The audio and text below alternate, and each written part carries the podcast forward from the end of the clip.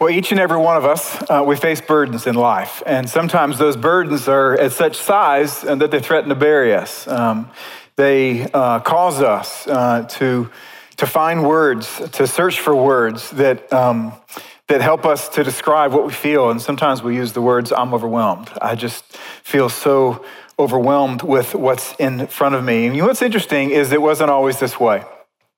And the best news that I have is it won't always be this way. Um, you see, in the beginning, God created the heavens and the earth. He created us in His image, and we enjoyed a relationship with Him, and there was peace. There was no anxiety, there was no fear, there was no shame or guilt, um, there was no insecurity, there was no death, there was no sickness, there was no strife, there was no contention, there was peace. And the Bible says that we sinned against God. There was this historical event called the fall where God looked and he gave instructions, and we violated those instructions. And it caused this tidal wave to sweep across the earth. The tidal wave, the Bible calls brokenness.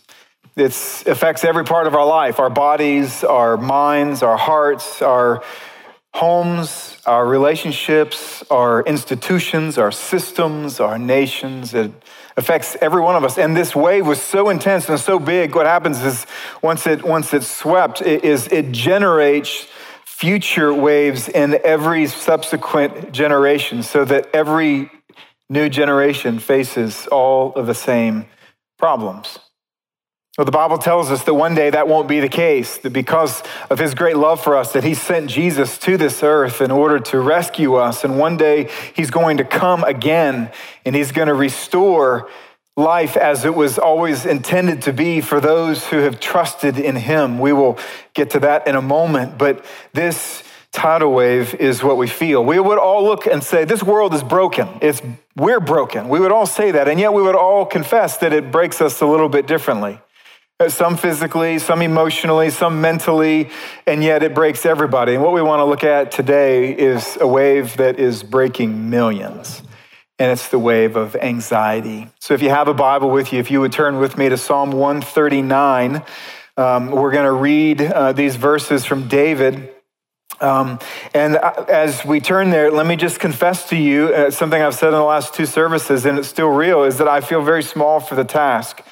Um, I feel in some ways like I'm seeking to cross an ocean in a little canoe. Um, I recognize the complexity of anxiety. I recognize there's all different uh, causes and sources, and I know that it's scalable. Some people, they have small, minor experiences with anxiety, and for other people, it's absolutely devastating. Um, it's maybe devastating your life. I know I have 30 minutes in order to look at one passage, even though the Bible talks about it in so many different passages. And so we want to continue to help after this moment, but I would also say, just as certainly as I feel humble and small for the task, I also feel incredibly hopeful and confident, and it's because of the unsinkability of our canoe, and that is the Bible. God, by his own son's death, endorsed every word that we are about to read as inerrant, it's infallible, it is true, it's authoritative for our life, and he wants to give us hope and help. And so, if your experience of anxiety more represents an occasional stream of tension that interrupts typical peace and joy and happiness. Or if your experience of anxiety is more like a raging river of recurring panic that threatens your resolve to even want to continue to live, I want to encourage you to take hope because Jesus is powerful and he wants to help. So let me pray for us and then we'll read. Father in heaven, we ask as we read these words, true words, your words, that you would give us the gift of belief. I pray for those who are battling indifference and apathy right now, who wonder why they're even in the room. I pray that you would stoke in their heart just an intense interest in what you have written for us. And I pray for those who are beaten down with anxiety I pray for those who are feeling hopeless that they are never going to get over this battle, that, that it may overtake them. I just pray for your grace in their life to give them hope today. I pray this in Jesus' name. Amen. Psalm 139, starting in verse 1, says this O Lord, you have searched me and known me. You know when I sit down and when I rise up, you discern my thoughts from afar. You search out my path and my lying down and are acquainted with all my ways. Even before a word is on my tongue, behold, O Lord, you know it all altogether. You hem me in before and behind and lay your hand upon me. Such knowledge is too wonderful for me. It is high, I cannot attain it. Where shall I go from your spirit, or where shall I flee from your presence? If I ascend to heaven, you are there. If I make my bed in Sheol, you are there. If I take the wings of the morning and dwell in the uttermost parts of the sea, even there your hand shall lead me, and your right hand shall hold me. If I say, Surely the darkness shall cover me, and the light about me be night, even the darkness is not dark to you. The night is bright as the day, for darkness is as light with you. For you formed my inward parts. You knitted me together in my mother's womb. I praise you, for I am fearfully and wonderfully made. Wonderful are your works. My soul knows it very well. My frame was not hidden from you when I was being made in secret, intricately woven in the depths of the earth. Your eyes saw my unformed substance. In your book were written, every one of them, the days that were formed for me, when as yet there was none of them. How precious to me are your thoughts, O God. How vast is the sum of them. If I would count them, they are more than the sand. I awake and I am still with you. You'll notice a change of pace. In verse 19, oh, that you would slay the wicked, O God. O men of, of, of blood, Depart from me. They speak against you with malicious intent. Your enemies take your name in vain. Do I not hate those who hate you, O Lord? And do I not loathe those who rise up against you? I hate them with complete hatred. I count them my enemies. Search me, O God, and know my heart. Try me and know my thoughts, and see if there be any grievous way in me, and lead me in the way everlasting. There are three significant truths. I know there's many more than that, but there's three that I want to show you that sort of outline this chapter, but they also provide for us a pattern of belief and thought and practice to fight for joy and peace when we feel so anxious. The first is the most dominant of all, and that is that God is sovereign over all. We use that word sovereign oftentimes to think about a nation's power within its own borders. We say, well, they, they have sovereignty over the space on the earth.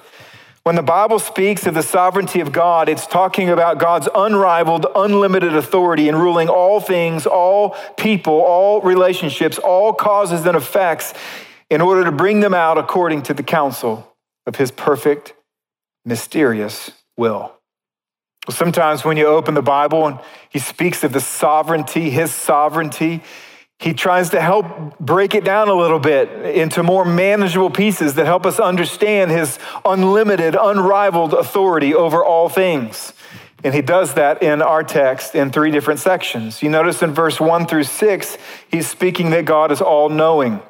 Sometimes we say the word omniscient. He's all knowing. And you notice just the breadth of his knowledge of what David seeks to remind us. He says, You search out my path and my lying down and are acquainted with all my ways. In other words, God knows our movements. He also knows our lack of movements. And not only does he know our movements, I want you to notice he knows the timing of our movements. You know when I sit down and when I rise. And not only does he know the timing of our movements, he knows the motives of our movements. That's what he says. You discern my thoughts from afar. Now, pay attention to this word thoughts, okay? There's two different words that are both translated thoughts in our chapter, and we'll get to one later, which is a different word. This word, it means purposes, inclinations, motivations. You know what I'm thinking about, what I want to do. You know the plans that I'm making. That's what he's saying here. And so God knows our movements, He knows the timing of our movements, and He knows the motives of all of our movements. And then He moves to our words. He says, not only does He know our words, He knows our words before we say them. Even before a word is on my tongue, behold, the Lord, you know it. Now, how can He know it? This is how, because He knows our heart. Jesus said, out of the overflow of, of, of the heart, the mouth speaks, it flows, right? And so the idea is, is this, is that, is that God knows not only what you said, but he saw what you said coming. And the reason is because he knows what's in your heart, and he knows what's in your heart is generating and moving and causing you to want to speak as you do. And so he not only knows our words, he knows where those words come from. The complexity and the breadth of his knowledge is sometimes overwhelming. It was to David. He says, It feels like I'm hemmed in. Like I would love to even think about the idea could I do something that you don't know about? And he says, No, I can't. This is one of the reasons why he's sovereign. He knows everything that's happening in all the lands all at the same time. But not only is he all knowing, verse 7 through verse 12 says that he's all present or omnipresent. He says, Where shall I go from your spirit? And where shall I flee from your presence? Then he says, You know what? And he uses two extremes. He says, Heaven and Sheol, heaven, darkness, right? Up and down. What, what, why he's saying these is because these are the bookends. In other words, he's saying there's simply nowhere. If I go to the, to the highest peak, if I go to heaven, if I go to the lowest low, the grave, well, and anywhere in between, you are there. You're, I can't escape from your presence. He even goes on, if you notice, he uses this metaphor. He says, If I take the wings of the morning, this is the light of dawn. Like when it's all dark and suddenly the sun comes up and you see those rays of sun, and because you, your eyes aren't fast enough, right? to actually move at the speed of light, you, you can't see how fast and how far they reach, but they reach all the way from, from where, where they begin, all the way to where our eyes can't even see. And this is what he's saying. He goes, if I could wake up in the morning and move at the speed of light, and I could move from this side of the sea to that side of the sea, you would already be there when I arrive because you're everywhere. Now, you think about these two things, and then you move into the third, and the third is that he is all powerful, he's omnipotent. He says, You formed my parts, you knitted me together in my mother's womb. I'm wonderfully made. He goes on and he says, Look, my frame was not hidden from you. And then he, then he even says in, in verse 15 and in verse 16, he says, Look, he says, You were, I was woven in the womb. And not only woven, he actually moves on and he says that you saw my unformed parts. And then you want to talk about sovereignty and power. And this is what he says He says, All the days that were formed for me, every one of them were written in your book before one of them came to be. You see, some of you think, you know, if I really go on a good diet and I exercise, I'll be able to live longer. And if you diet and exercise, God is compensating for your diet and for your living. And when He knows you're going to die, you and I, we are not going to live a single day longer than He's already ordained on His earth. That's sovereignty. And what's interesting about these words, about how he knits us, like you think about a baby in the womb, right? Like when we see a baby in the womb and we see the complexity of what's happening there, God says, I'm the one who knit that baby together. I'm the one who, who wove them together. I'm the one who formed and made this baby. But what's amazing about what he said is this, and this is the power of God, is he says that he saw our unformed parts. These are all formed parts before there was anything, before the foundation of the earth, he knew you. And then at his sovereign design and timing, he says, now that person will live. That's power. And that's our God. He has all knowledge, he's all present, and he's all powerful. He tells us this to give us peace. And the reason he does so is because isn't it true that when we are riddled with anxiety, in that moment, we are unconscious to perhaps a truth we've never learned or perhaps a truth we know. And that is in that moment, we're not thinking that God knows everything that's happening around us. When we feel anxious, we're not thinking about the fact that he is next to us. When we're anxious, we're not thinking about the fact that God has all power and so if you combine those and you think about this, you have somebody who knows all causes and effects. You have someone who has all the power in the world, and that someone is standing next to you and is formed you. Do you know what that provides? It provides poise and peace. And so what he's saying is this is that when we feel this anxiety and we live upon this anxiety in that moment, it's not that God is not these things, and it's not that we don't know these things. It's that we are not applying these truths in that moment to our life. He is sovereign over all. Second thing I want you to see here is that life is anxious for us all. Not always in the same scale, but it's a place that's full of anxiety. We have no idea exactly what the source was of David's stress, but it's very clear that he felt strongly. Because in verse 19, he says, Slay the wicked. I hate them. I loathe those who rise up against you. And then I just love this. I don't know why, not love it. I think it's funny, is what I mean. I hate them with complete hatred. Right? I just, it's just so honest. I, I love how the sloppy reactions of humans, biblical characters, to the stress that they felt are not sanitized within the scripture but are written down exactly as they said them in order to show us that we're not alone.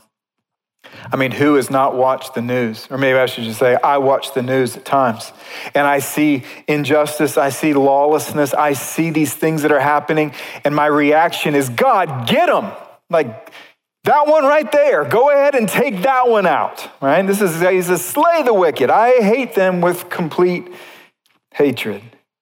We don't know exactly what was happening. Perhaps the evil that he saw with his eyes led him to despair the moral future of the country.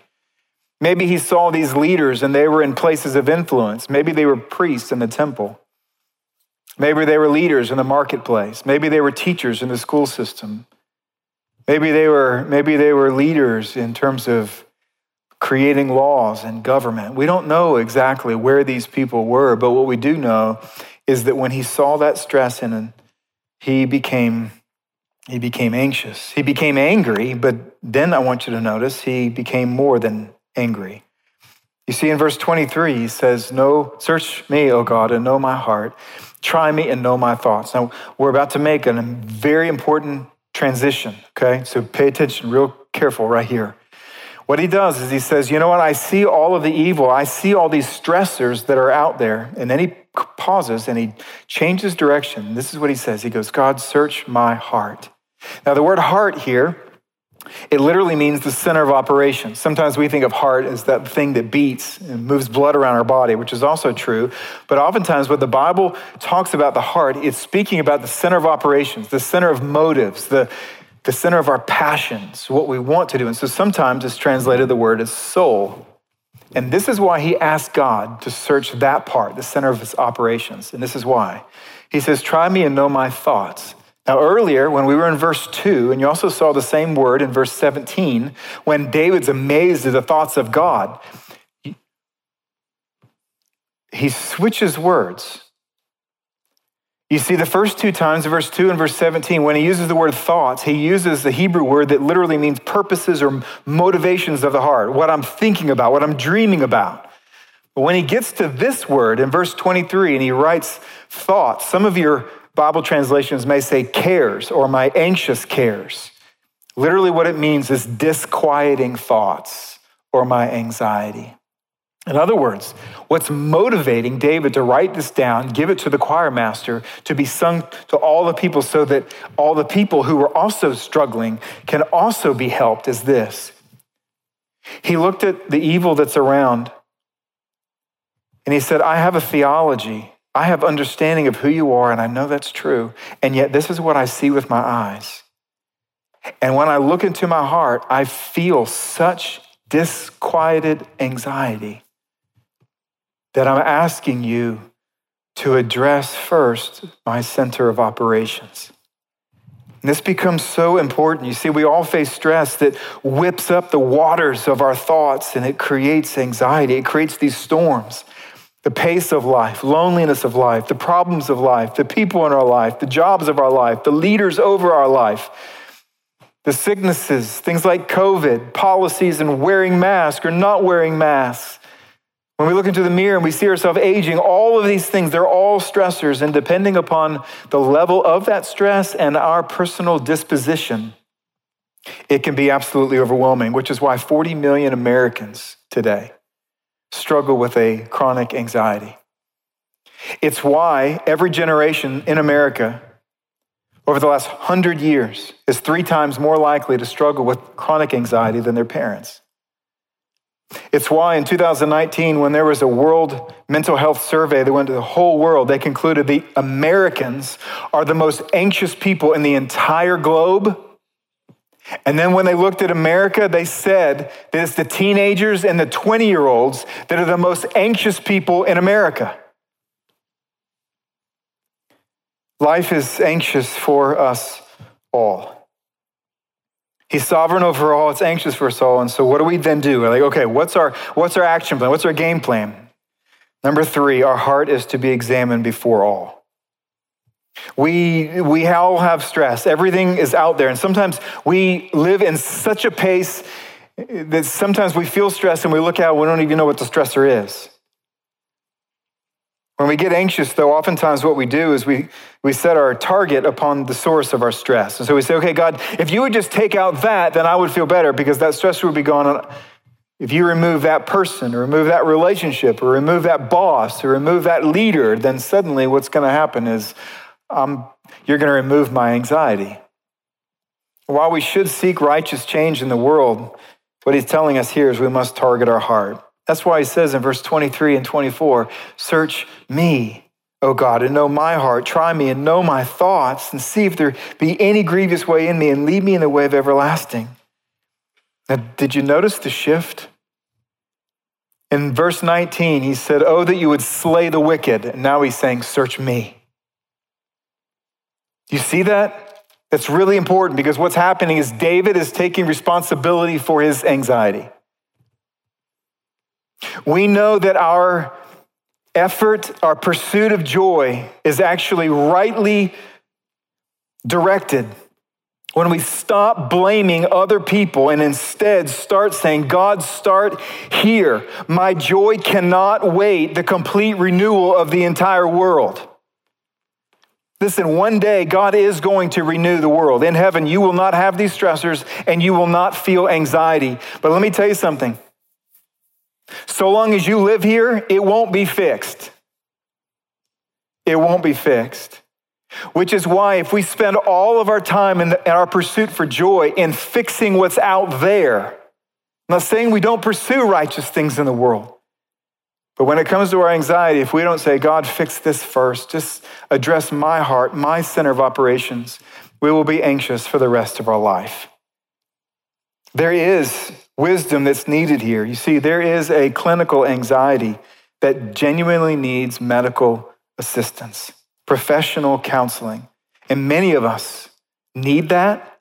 And I encourage you to pursue that. And if that's you, and even if you pursue that, what I also want you to know is this that whether you need that kind of help or not, is that we all need help in identifying a strategy of examining our heart for worrisome anxiety. You see, worrisome anxiety is that anxiety that begins with stress and then it grows over time when our mind takes us from the real world to an imaginary world that's built on fear and worst case scenarios. And this is what we do, right? We have a little kid, all of a sudden he's fourth grade and he fails his math test. And our mind can actually extrapolate a fearful end to where that person eventually fails out of schools, living in my basement and robbing banks in order to make money. And sometimes we can actually then, in that anxiety, in that false world, even go to God in prayer and say, God, just help him not rob banks when he grows up. Let me tell you something God's grace never functions in your imaginary world. His grace only functions in the real world. And so the strategy that he gives to us, right, is to reestablish reality, to pull us back into the real world where his grace is sufficient. So, how do we do that? First, when you feel anxious, keep praying. Keep praying. You see, it is prayer that pulls us back to the real world where God is ruler. This is what he's doing. Not only is Psalm 139 a prayer, it begins with simply reaffirming what he has studied in his Bible and say, God, this is who you are. You're sovereign. You know all things. You see, prayer reestablishes this reality, which is why Paul, he says, look, if you want peace in your heart. He says this Do not be anxious about anything, but in everything by prayer and supplication with thanksgiving, let your requests be made known to God, and the peace of God, which surpasses all understanding, will guard your hearts and your minds in Christ Jesus. If you're a king and you're surrounded by your army, you feel poised. This word guard, it means to be surrounded. In other words, when we pray, what we're doing is we're saying, God, I recognize that you're there, and I'm inviting you into the real world Establish your supremacy once again over my mind when I think about these things. And one of the things that we as a people don't do very well is pray until we pray. We pray 10 seconds and then we say, oh, forget it. I still feel anxious. Sometimes what you need to do is you need a hard reset button like your phone where you say, you know what? It's not enough to hit the button a little tap. It's coming all the way off. This is sometimes what you need because if you don't, what happens is this. If you pray like that, and there's no relief, what do you do? You find a secondary source. You go to pornography or endless entertainment, or you go to, to, to a drug, or you go to a bottle, or you go to something else. And while you're doing, you're not dealing with your anxiety, you're simply covering it. What happens is this is if you cover it long enough, it's still there. And it just intensifies under the weight of all of the other problems that we're heaping upon ourselves. And so let me encourage you to learn this. Pray till you pray. You say, what does that mean? It means pray until you know God is near and He's reestablished His peace in my life. What I have to do is I have to go walk. When I get uptight, it happens frequently. I just say, Tabitha, I'm not coming back until I feel right in my heart. That doesn't mean you don't come back until everything in the world is fixed. It means that you don't come back, at least in my case, you don't stop praying until His sovereignty is so settled over my heart that I feel like I can breathe again. The second thing I would encourage you to do is that when you feel anxious, keep running to Scripture. When we resist anxiety, it's sort of like pulling a weed, which means that the hole must be replaced with something of greater density than what was removed. You notice what David leaned upon? It was the character of God. Most people, when they feel anxious, what do they do? They argue about God's character. In other words, each one of us, we have to stand. It's like there's two pillars, right? Over here is our emotion, our stress, our anxiety, everything that's happening in our life. And over here is what the Bible says is true of God. And what happens a lot of times is because when we feel anxious, it feels more real, it feels truer than anything else about us. As we stand on this and then we argue with ourselves even about God's character. If I feel this way and these things happen, could God actually have all power? And let me encourage you with this learn to stand upon the character of God and not argue about it, but from it. Okay, I know, God, you are real. I know you're sovereign. So, how do I interpret what I'm experiencing on the basis of what I know is true about you? And the only way you can do that is to read the Bible in season and out. You know, when you're anxious and when you're not. You see, there's a lot of people, they feel really compelled to read the Bible when they're anxious. They're like, give me something. I just feel terrible. So, and suddenly they have nothing to lean upon because they've not fortified their tank during seasons of, of, of drying, of, of, of peace. And this is what David did. This is why we see in Psalm chapter 19, a psalm that was also written by him, he says, You know, the law of the Lord is perfect, it revives the soul, and the testimony of the Lord is sure, making wise the simple.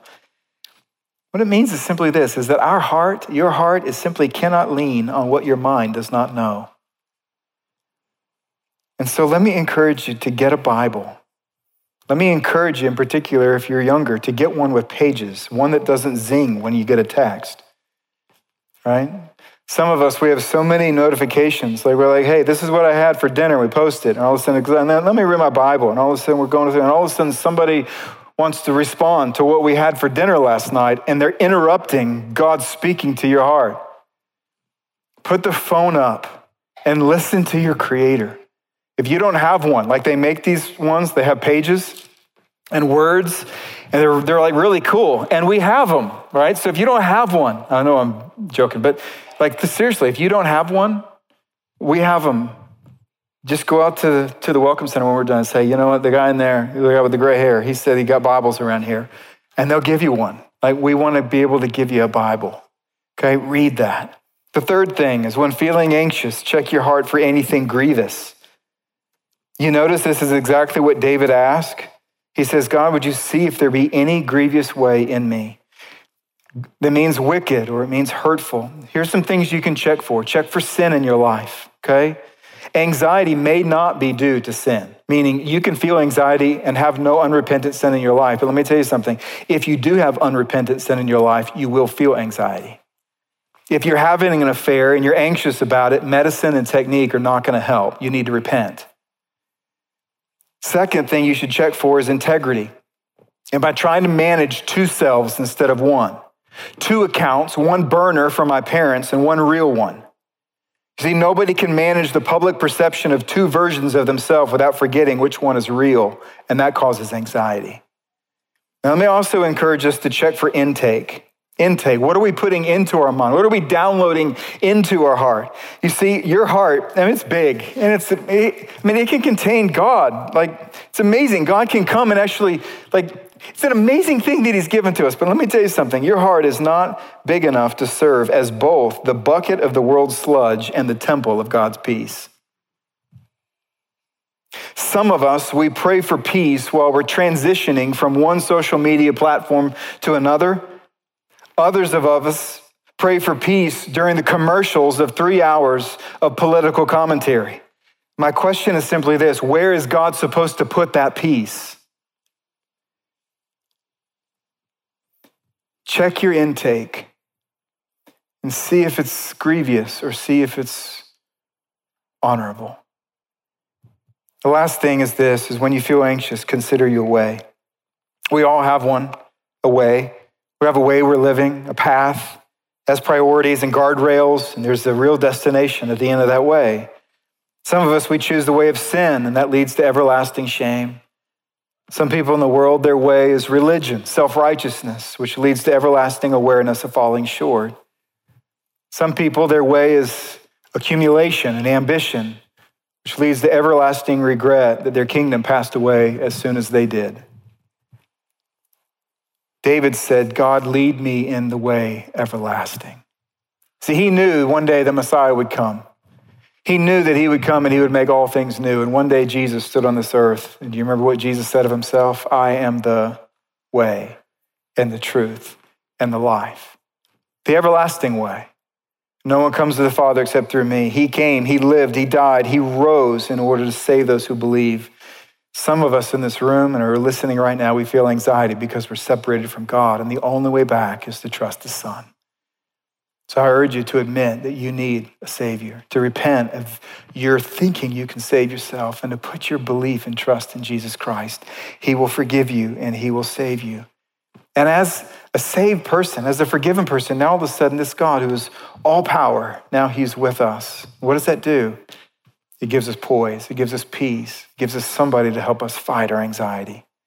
Well, sometimes it's really good to have somebody testify to say, you know what, the things that you've just heard, they're real and they're true. These things have functioned and worked in my own life. And so, what I want to do right now is introduce you. Lindsay Chitwood is, um, is a dear sister here at Providence. She loves the Lord. And this is somebody who has battled anxiety in her life.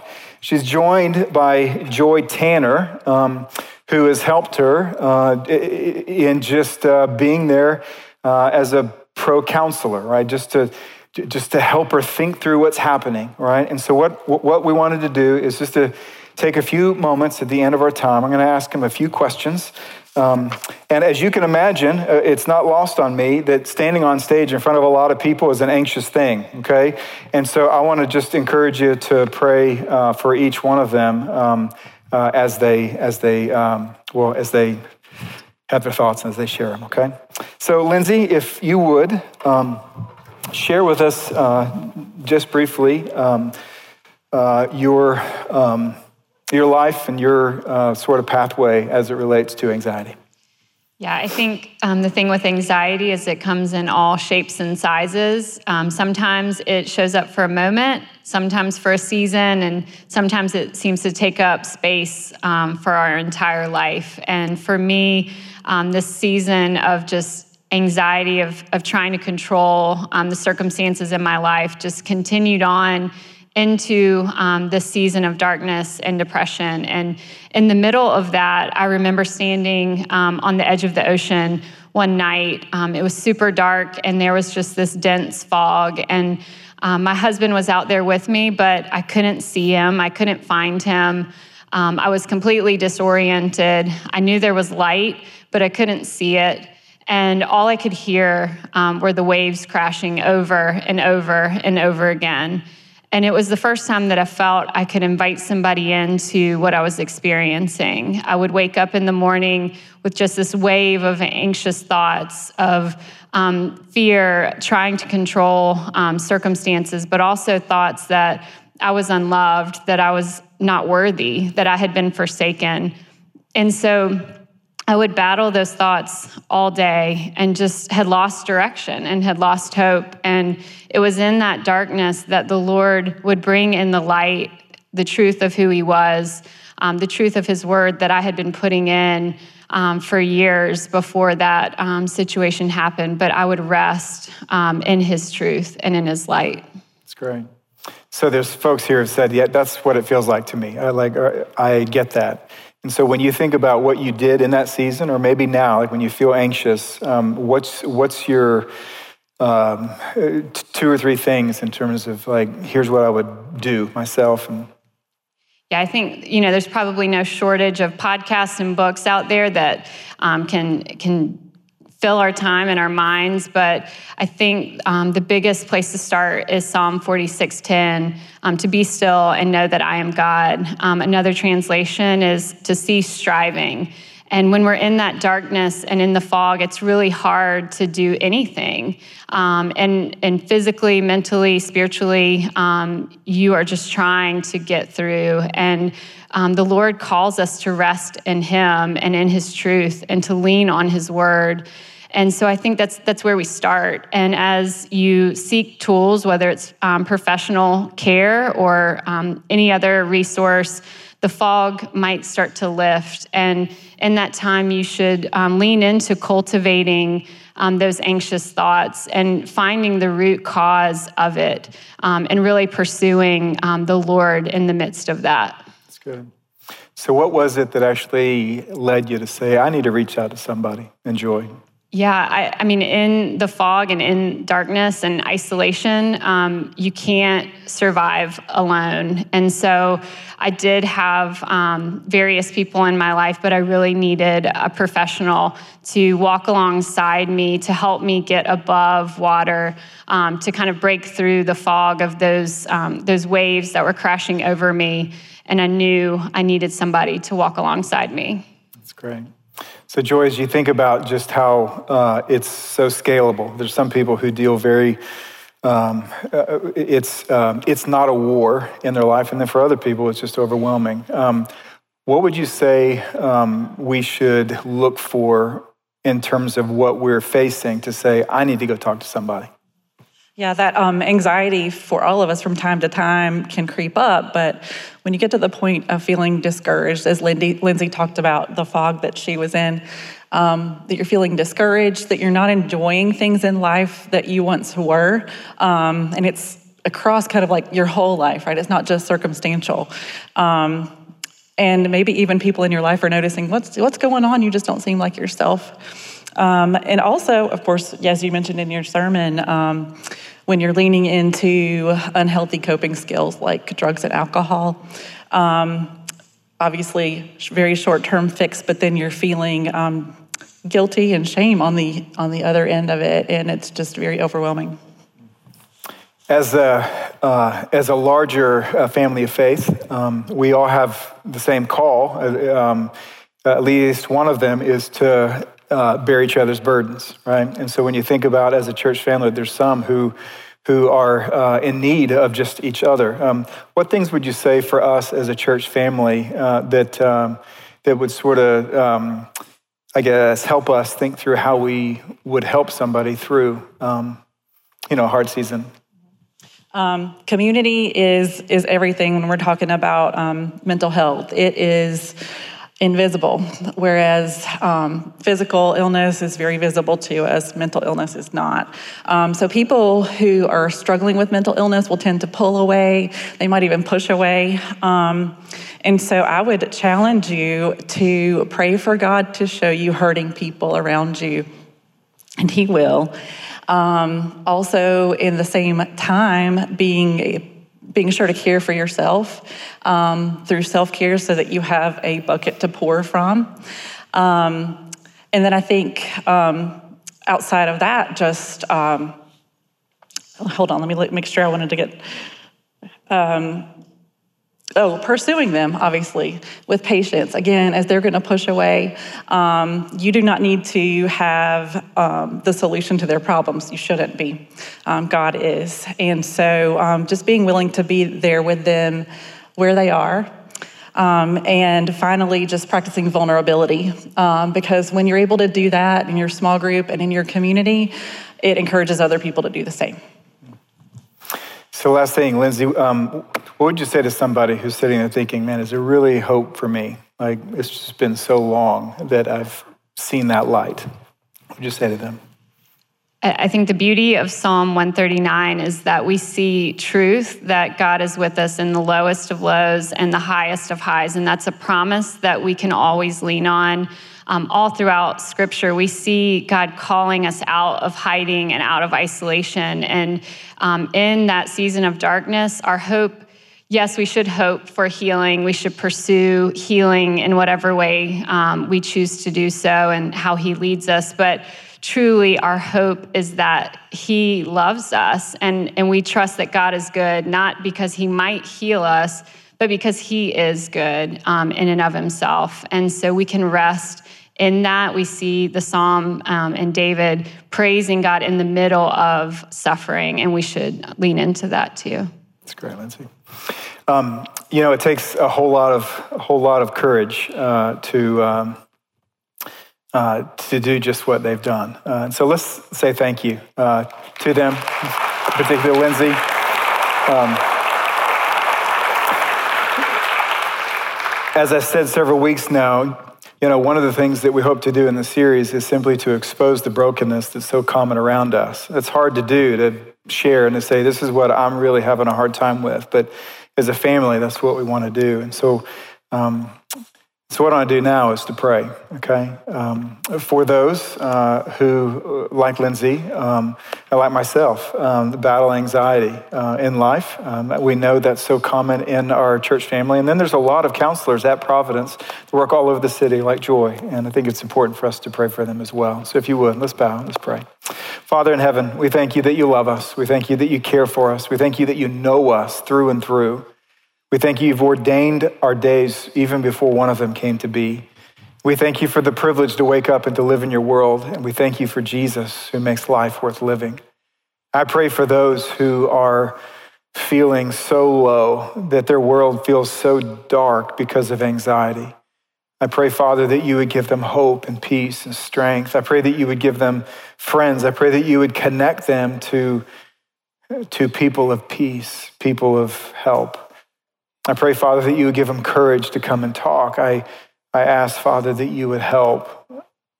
God, for those who feel like it's never going to get better, God, would you, would you infiltrate their heart with the light of peace? And I pray for those counselors who are among us. God, would you give them wisdom, give them empathy, give them endurance? Lord, we know their work is hard, and yet it's so important. And so I pray, Father, for every counselor, God, that you would give grace and strength. I pray for us as a church family that would be a place that it's okay to be broken, a place where we truly love and help each other through life. So thank you so much for this time. We sing to you now out of a full heart. We pray this in Jesus' name. Amen.